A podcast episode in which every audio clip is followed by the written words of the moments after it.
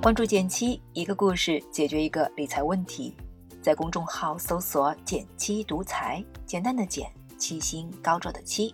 关注后回复“电台”十本电子书，请你免费看。大家好，欢迎收听减七理财故事。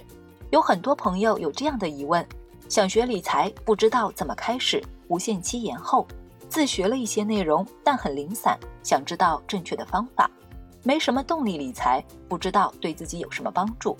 好消息来了，减七三天理财集训营已经登录喜马拉雅和大家见面，你的疑问都将有答案。想要抢先体验内容吗？想知道自己的钱如何打理投资？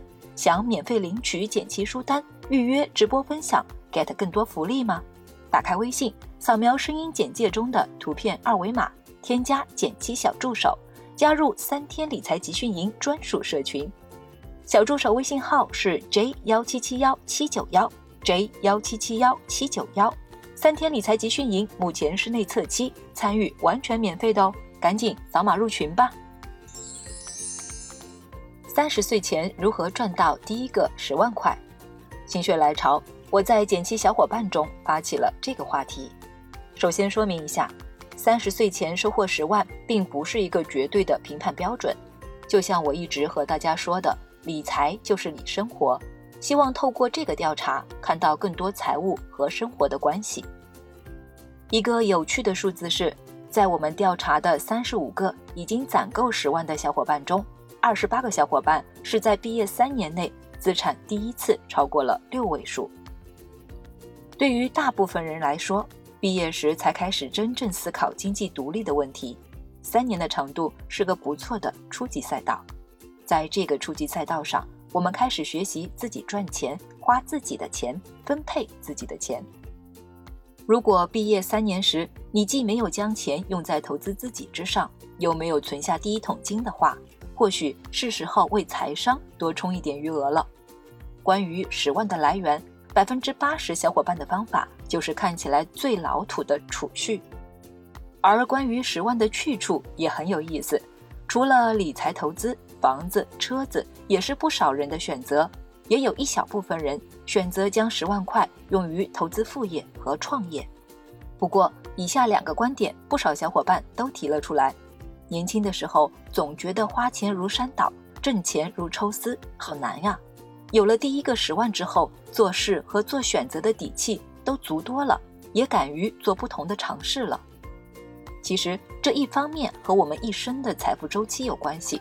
我们年轻的时候往往收入较少，但结婚、买房等重大支出却集中出现，压力大。另一方面，年轻的我们往往有最好的试错机会，如果有了一定的财务保障，拼搏的动力也会更加强烈。无论如何，财富在任何时候都更应该是顺应人生节奏的主力，而不是阻力。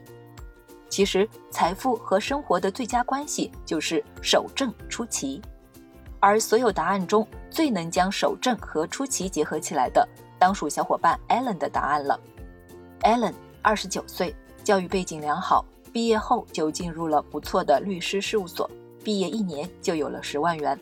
总之，一路都是标准的别人家的孩子，守正之路顺顺当当。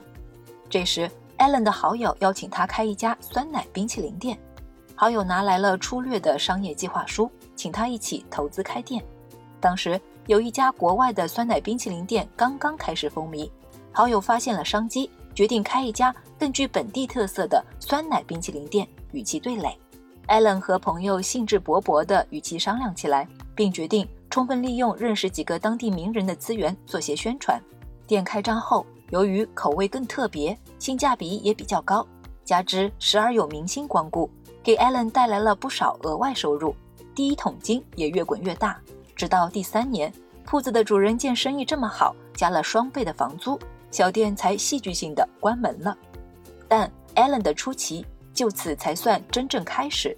有了投资开店成功的经历，Allen 对商业产生了浓厚的兴趣，加上酸奶冰淇淋又让他小赚一笔，他终于在找到了合适的机会后辞职，和朋友开启了一家环保方面的高科技公司，一直经营至今。艾伦的生意和影响力越来越大，甚至做了当地商会的成员。在还未找到合适自己的机会时，Allen 利用自己的专业优势认真工作，积累了专业能力和财富；而发现自己非常想尝试的机会时，又利用之前积累的资源，完成从律师到商人的转型。同样的，我们还有小伙伴分享了自己边做公务员边学习某一领域专业知识，并在社交平台分享出书的经历，而副业的收入现在已经超过了本职工作，短短两年。成为身边朋友中第一个攒到十万元的人，也是同样的道理。